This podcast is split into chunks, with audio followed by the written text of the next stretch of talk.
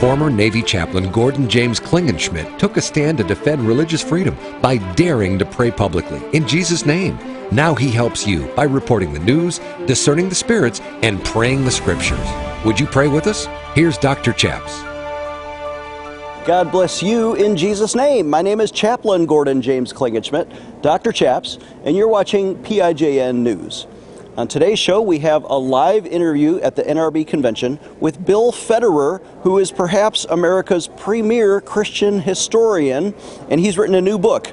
The title is, I'm going to read it this way The Treacherous World of the 16th Century and How the Pilgrims Escaped It.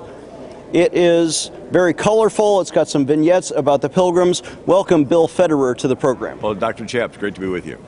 So, Bill, I just love the way that you approach history because you put the politics, you put the events, and you personalize each story. Uh, tell us why you wrote this book. Well, there's a tactic called deconstruction, uh, where it's a communist tactic, where you separated people from their past, get them into a neutral where they do not remember where they came from, and then you can brainwash them into the future you have planned for them. It's a sales technique. So if I was a toothpaste salesman, the first thing I would do is say negative things about the toothpaste you are currently using. You're still using that old stuff? Don't you know it'll eat the enamel off your teeth? Ooh, you're repulsed by it. Now I have you into a neutral. You're sort of open minded. What are all the toothpastes out there nowadays? And then I can give you my pitch for this brand new tartar control breath freshener stuff. So what they do is they go into the classrooms and they tell the students negative things about the founding fathers. They took land from Indians. They sold people into slavery. And ooh, the students are repulsed by them. Now you got the kids into a neutral. They're sort of open minded. What are all the belief systems out there nowadays? Then you can give them your pitch for socialism or LGBT or Islam.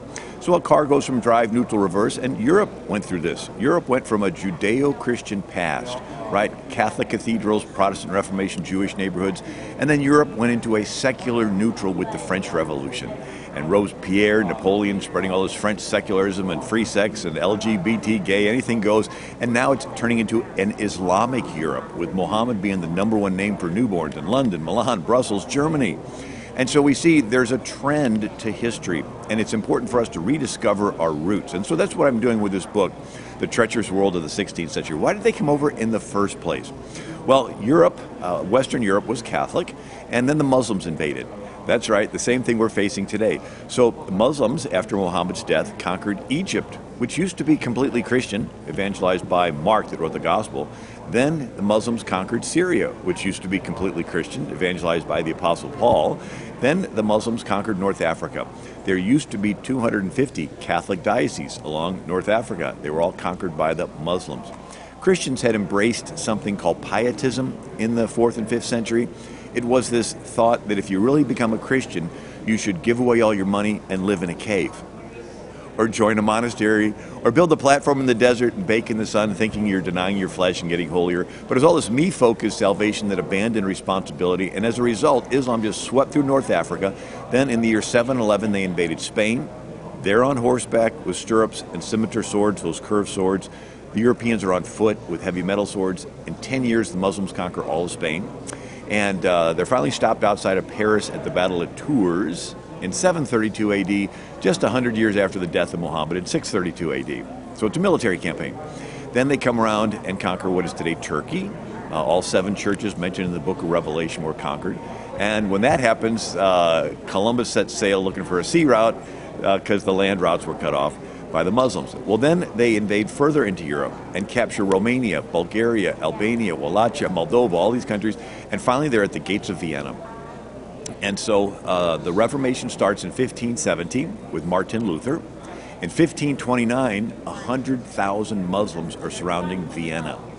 And Martin Luther says the Turk is the rod of the wrath of the Lord our God. If the Turk's God, the devil, is not beaten first, there is reason to fear the Turk will not be so easy to beat. Because the fight against the Turks must begin with repentance.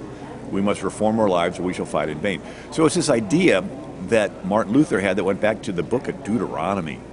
The idea that if you hearken to the voice of the Lord, your nation will be blessed. You'll be the head, and not the tail. But if you do not hearken to the voice of the Lord, the stranger will come in amongst you and rise up above you, and he will be the head, and you will be the tail. And you will be in debt to him.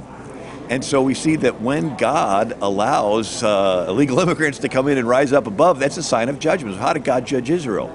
Well, he let the Philistines and the Amalekites and the Edomites and the Moabites all come in and oppress them. What was it, what did they do when they came in? They disarmed them, right? And so the, the Israelites had to go to the Philistines to get their farm implements sharpened because they were not allowed to have a blacksmith. And so uh, when Jonathan and David were there, they were the only two that actually had swords. No one else. And so when a people are being disarmed, right, giving up their weapons, it is a sign you are under judgment as a nation. Um, and when you're being invaded and the ones coming in get favorable status. Anyway, this was Martin Luther's uh, attitude. Uh, so the Holy Roman Emperor is Charles V of Spain. Hang on, I got I got to ask. Make sure you keep uh, the timeline in place. What year is is uh, Charles of Spain? Right. So quickly, uh, Mark, uh, Muhammad dies in 632 A.D. Right. 732 A.D. They're outside of Paris, the Muslims. Uh, the uh, Turks convert to Islam and start invading Turkey in 1071. Uh, they conquered Constantinople in 1453, and now they're at the gates of Vienna in 1529.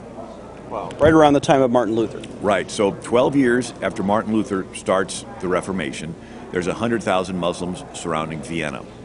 And the Holy Roman Emperor, Charles V of Spain, is faced with a double dilemma. He's Catholic. From his point of view, he has two problems. One is the Muslim invasion, and the second is this Reformation. And so Charles V does something unprecedented. He makes a deal with the Protestants. It's called the Peace of Augsburg of 1555. And this is the first treaty ever to recognize Protestants. And there's a little Latin phrase in the treaty, cuius regio ius religio, which means whose is the reign, his is the religion. In other words, look, king, you can believe whatever you want in your kingdom. Let's just work together against these Muslims who are invading Europe because they want to kill us all. And so it starts this domino effect in the next century where different kings believe different things. We're going to take a short break right there. So, uh, Bill has brought us up to the point where the Muslim hordes are invading Vienna, invading Europe, but the Protestants and Catholics unify together. What happens next, and how does this result in the pilgrims coming to America? More with Bill Federer after this. Giving you a megaphone in Washington, D.C. Dr. Chaps will be right back. Many call President Donald Trump's election a miraculous win, but was his election as President of the United States an actual answer to prayer? What was the spiritual dimension, if any? In his new book, God and Donald Trump, author Stephen E. Strang explores President Trump's miraculous victory and what it means for the future of our republic. This is the story behind a divine plan, a grassroots voter uprising, and a miraculous victory no one expected a first person account of one of the most contentious elections in American history. It offers a penetrating look at the factors that shaped Donald Trump's character and worldview. How openness to spiritual leaders helped build his commitment to religious liberty, and how he captured the largest evangelical vote in American history to win the Electoral College. The Honorable Michele Bachmann. Everyone is curious about the topic of God and Donald Trump. I'm confident you'll be pleased by what you read. Todd Starnes, Fox News Channel says, God and Donald Trump may very well be one of the most important books about the Trump presidency. Dr. Robert Jeffress, senior pastor, First Baptist Church, Dallas, said, God and Donald Trump is a well written, much needed look at the undeniable hand of God working in our nation's most recent presidential election. It will restore your hope. And Dr. Alveda King, niece of Dr. Martin Luther King Jr., praises God and Donald Trump. This must read book reaches far beyond politics into the redeeming frequencies that America surely needs. God and Donald Trump by Stephen E. Strang is a powerful account with behind the scenes exclusives and insightful commentary from Christian leaders, including those who prophesied before the election that God had raised up Donald Trump to lead the nation through a time of crisis. God and Donald Trump, published by Frontline, released November 7th in bookstores and online at godanddonaldtrumpbook.com.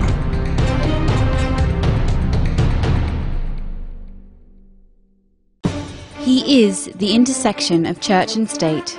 Here is Dr. Chaps. Welcome back. I'm Dr. Chaps. I feel like I'm on a cliffhanger. This is like uh, a, soap opera story, but it's real history. Uh, and you left us with the Muslim hordes invading Europe, and then there was this deal between the Catholics and Protestants. Pick up where you left off. Right, so Charles V of Spain was the most powerful guy in the world. He controlled all of the New World, and he's taken the gold from uh, Incan Peru to fit out his navy to fight the Muslims from taking over the Mediterranean. The Philippines are named after his son, King Philip of Spain. Uh, he finally abdicates the throne and uh, joins a monastery, and then uh, the son, Philip II, takes over. But here's Charles V faced with this double dilemma Protestant Reformation on one hand, Muslim invasion on the other hand, tries to make it work, it doesn't, and then he does this treaty called the Peace of Augsburg of 1555. And this lets every king decide was he's going to be believed in his kingdom. And so in the next century, you have this domino effect where um, northern Germany and Sweden become Lutheran, Switzerland Calvinist, Holland Dutch Reformed, Scotland Presbyterian, England was Anglican, uh, Switzerland Calvinist, and of course Italy, Spain, France, Austria, Poland, Ireland remain Catholic. But if you did not believe the way your king did, you were persecuted, it was considered treason, and you were burnt at the stake, or you fled. And so suddenly, all of Europe was thrown into this mass migration of people shifting from one country to another simply for conscience sake. Now we focus in on England. That's where the pilgrims came from. England was Catholic with the king Henry VIII. He was married to Catherine of Aragon, the daughter of Ferdinand and Isabella, the ones who sent Columbus to America. Uh, after uh, Catherine does not have a son uh, for 18 years, she has a daughter, Mary, but not a son. Henry VIII decides to divorce her. And the Pope won't recognize the divorce because she is, after all, the daughter of the most powerful guy in the world. And six months earlier, the Pope, in, uh, Charles V's men, invaded Rome and imprisoned the Pope for six months. And so they put the Pope in jail. Right, and so Charles V imprisoned the Pope for six months. So the King of Spain was, was flexing his muscles, and so the Pope didn't want to go against him, and so the Pope refused to acknowledge Henry VIII's divorce of the daughter, Catherine of Aragon of Spain. And so Henry VIII decides he's going to make himself his own Pope. He starts, he starts the Church of England, puts himself on as the head, and he goes on to have six wives. And their fates were divorced, beheaded, died, divorced, beheaded, survived. So Henry VIII was not a really nice guy to be married to. He had six wives, not eight. People think, oh, it's Henry VIII because he had eight wives. He only had six wives. Anyway, so uh, his advisors suggested if he really wants to go through with breaking from Rome, he should stop using that Latin Bible and get himself an English Bible. Right? Martin Luther translated the Bible into German, and that helped these German princes to break away from Rome. So he needs an English one. Just so happens, three years earlier, Henry VIII had William Tyndale burnt at the stake. Why? Well, for translating the Bible into English. William Tyndale's last words were, Lord, open the King of England's eyes. Wow. So three years later, he wants to do this divorce. The Pope won't recognize it. And so uh, they basically scramble looking for an English Bible, and they take William Tyndale's work and sort of redo it and call it the Great Bible. The cover page has a big engraving of Henry on his throne, handing the Bible to the clergy and the noblemen and they're all these little scripts of ribbon with little sayings, and they're all saying all these great things about King. You know, thanks, King, you're wonderful. Anyway, Henry likes it, spreads it around England, dusts his hands, thinking this will do it. We split from Rome, but something unexpected happened. People began to read it now that it's in their language. And they began to compare what's in this Bible to this king divorcing and beheading his wives. And so a group starts that wants to purify the Church of England, and they're nicknamed the Puritans. And then a bunch of other little groups start splitting off, and the king's like, whoa, whoa, hold on here. Uh, and he institutes an act of uniformity.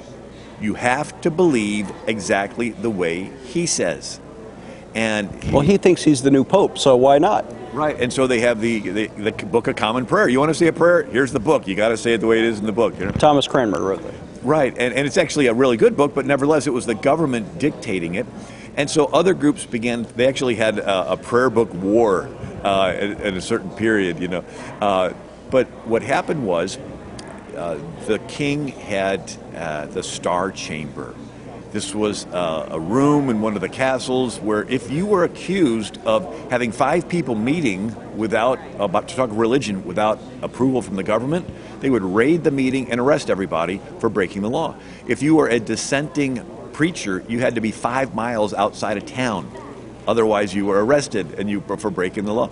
And so the um, uh, the Star Chamber, there was you could not confront your your accuser.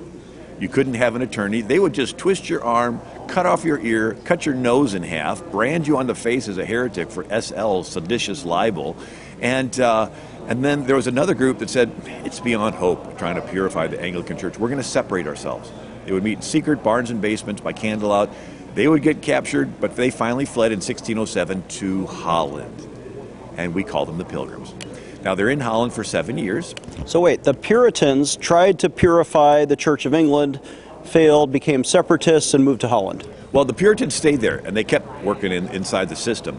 Uh, the, the Separatists were a whole different group, and they were sort of on the outs of everybody. Uh, they were sort of like illegal house churches in China. I mean, they were just meeting in secret on their own, and they would have little pastors like John Robinson, who was uh, a dissenting pastor, and he said, "Okay, you got really tough decisions." Well, the whole little congregation would fast and pray and vote, and it was called the congregational form of church government. And so, anyway, they flee to Holland. They settle in a city called Leiden, which just a few years earlier had had survived the Spanish Furies. And if I can depart on another little rabbit trail, uh, Wait a minute. Bill Federer going on a rabbit trail? Whoever would have predicted this? Go ahead. so the Muslims are still conquering, and in 1571, so the Reformation is what, 1517? This Yep. is 1571. So you got 230 Muslim ships powered by 15,000 Christian slaves under the deck rowing. Wow. And it's the Battle of Lepanto, the biggest battle ever on the Mediterranean. And then there's 200 of the Holy League ships. And this is Austria, Spain, France, Italy, uh, you know, uh, and uh, Genoa. And they don't get along. And Pope Pius V twists every arm he can find to get them to work together against the Muslims. Now, it's easy to remember Pope Pius V because the Roman numeral 5 is V, and they did win the victory, so it's the V for victory. Anyway, so Pius V um, uh, twist their arm, they work together. They'd only do it if King Charles V's son would lead them. I mean, he has to have a stake in this. Thing. Philip.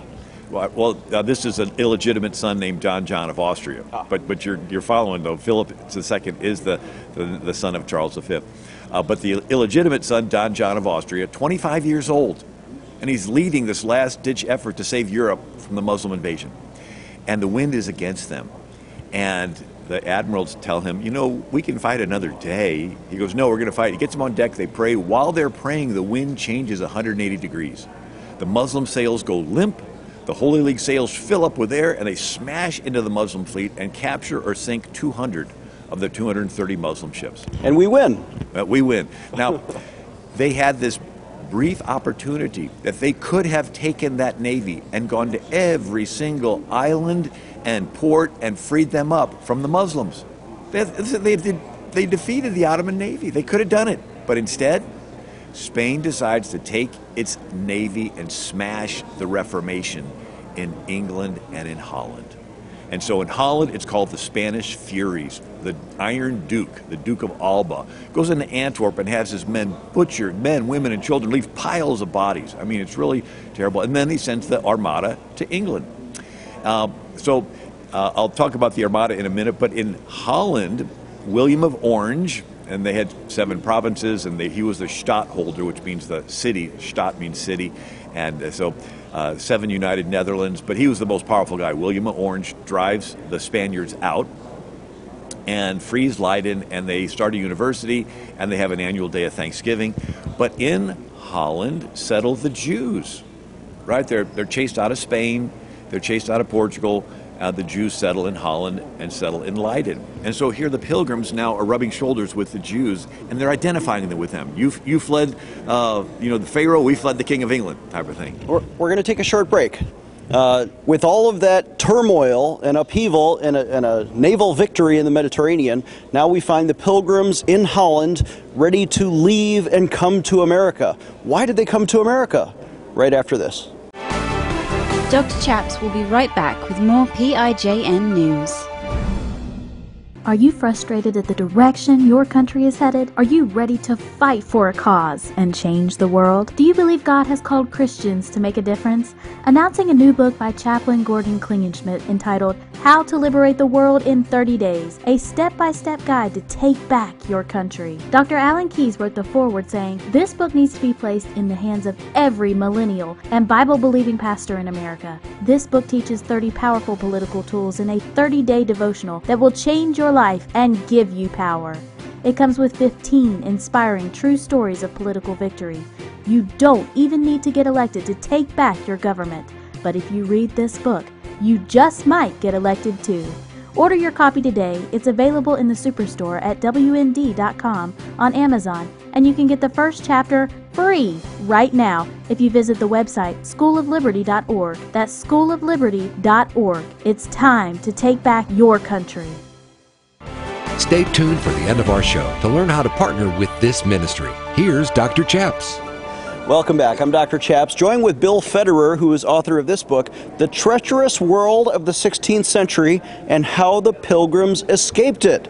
Bill, you have us on a cliffhanger now. The pilgrims are all huddled in Holland. They're cavorting with the Jewish people. They're uh, fleeing King Henry, Henry VIII or, or, or the Puritan movement of England. They couldn't reform the church. Why did they come to America? So, Holland had the largest military merchant empire. Um, Middle Ages, there were no companies. Uh, it was a sin called usury to pay or receive interest. And so when the Reformation happened, Holland started what is arguably the first company. It's called the Dutch East India Company. And uh, they had a monopoly on trade with Japan. And they had Jakarta, India, and Goa, uh, India, and Jakarta, uh, Indonesia, and then Recife, South America, and New Amsterdam, which became New York. And so the Dutch invented companies.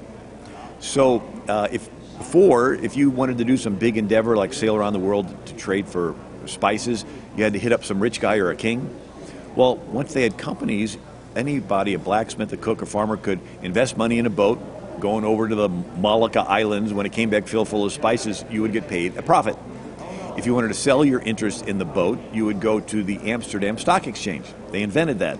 And if the ship sank, you they invented insurance companies.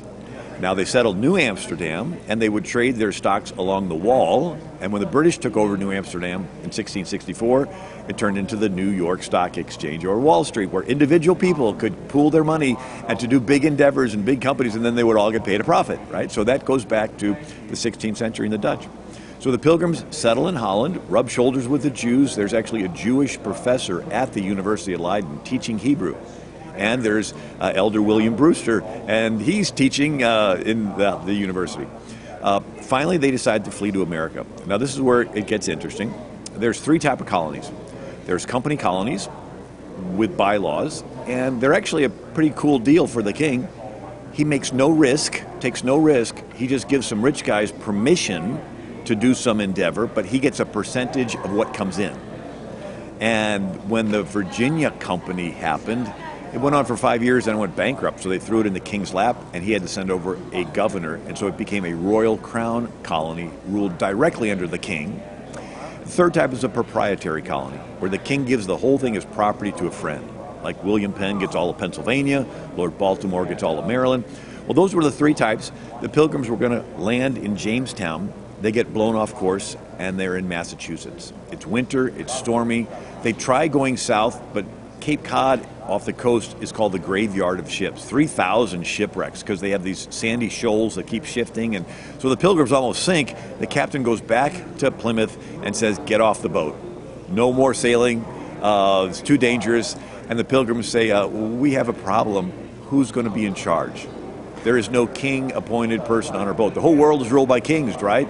That the creator gives the power to the king and he dispenses it to the people through all of his administrators. Well, the, there was no king appointed person on the Mayflower. Who's going to be in charge? They had to come up with a new form of government. We have just about two minutes left. Uh, let's bring us home and, and tell people where they can find the treacherous world of the 16th century. Well, AmericanMinute.com is my website, AmericanMinute.com. And so the pilgrims do a little polarity change they give themselves the authority to start a government. It's called the Mayflower Compact or Covenant. We, in the presence of God, covenant ourselves together to form a civil body politic to pass all the laws we think necessary, unto which we promise due submission. Simple, revolutionary. This is them. So it's a polarity change. Instead of a top down, it's a bottom up. Where did they get this idea? From their pastor, John Robinson who was one of the founders of the Congregational Church, where everybody votes in the church. They simply took their church government and made it their government government. This became the model for the New England colonies and eventually the U.S. Constitution. Right? We the people in the Declaration govern cons- by the consent of the governed. Again, bottom up versus top down. Uh, the Pilgrims uh, experimented with communism. Uh, the next year, they finally got somebody to go over to the king and approve uh, Massachusetts company. And so now they have bylaws, but these bylaws say everything's owned in common for seven years. Anything gained by planting or fishing or hunting goes into ye common stock. Uh, every planter and every adventurer, which was the investor, is one shareholder. At the end of seven years, divided equally. Sounds great on paper, but half the pilgrims died the first year and they're starving. And I mean, the, the mom's got a, a sick kid, her husband died, and she doesn't want to go out in the field and plant. Well, William Bradford says, We're going to starve unless we get something planted. Um, we're going to scrap this communistic plan. He actually calls it a communistic plan. And everybody gets their own plot of land. Your family gets a plot. Whatever grows on it's yours. And we'll figure out how to pay back the adventurers later. They did. It took 40 years to pay them back. But they survived. And so the mom would take the little kid, put the kid on her hip, and she would go out there and she would plant. And so it's interesting. They experimented with communism. Here we have communism being pushed in our schools today. And it did not work, did it? It did not work because uh, there's a basic human motivation of uh, self-interest, and that uh, uh didn't uh, be, be, applied in the communism. And the Bible says, if anyone should not eat that uh, or should not work, then he should not eat. Right. Another lesson in 1625, the Pilgrims, in addition to planting and surviving, they did save up 800 pounds of beaver skins and salted fish. They put it all on a boat. They send it to England, thinking, okay, we're going to start paying off our debt. We want some trade for some supplies.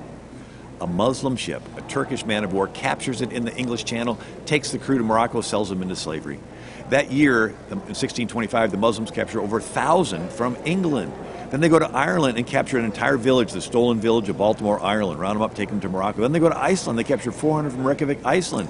And so here, the Muslim pirates were uh, attacking the pilgrims, and the same issues we're facing today with jihadists. Hold that thought. Uh, and you can tell he might have more to say on tomorrow's show. But, but right now, I would just want to say the treacherous world of the 16th century and how the pilgrims escaped it. This is a history book, and it's worthy of your homeschooling effort. Heck, this ought to be in every public school in America. Bill Federer, thank you for this time. AmericanMinute.com. Thank you, Dr. Chaps. AmericanMinute.com. AmericanMinute.com. Subscribe to his emails. We'll have him again on tomorrow's show. God bless you in Jesus' name. Our website is prayinjesusname.org. If you need prayer, call us at 866 Obey God. We'll see you next time.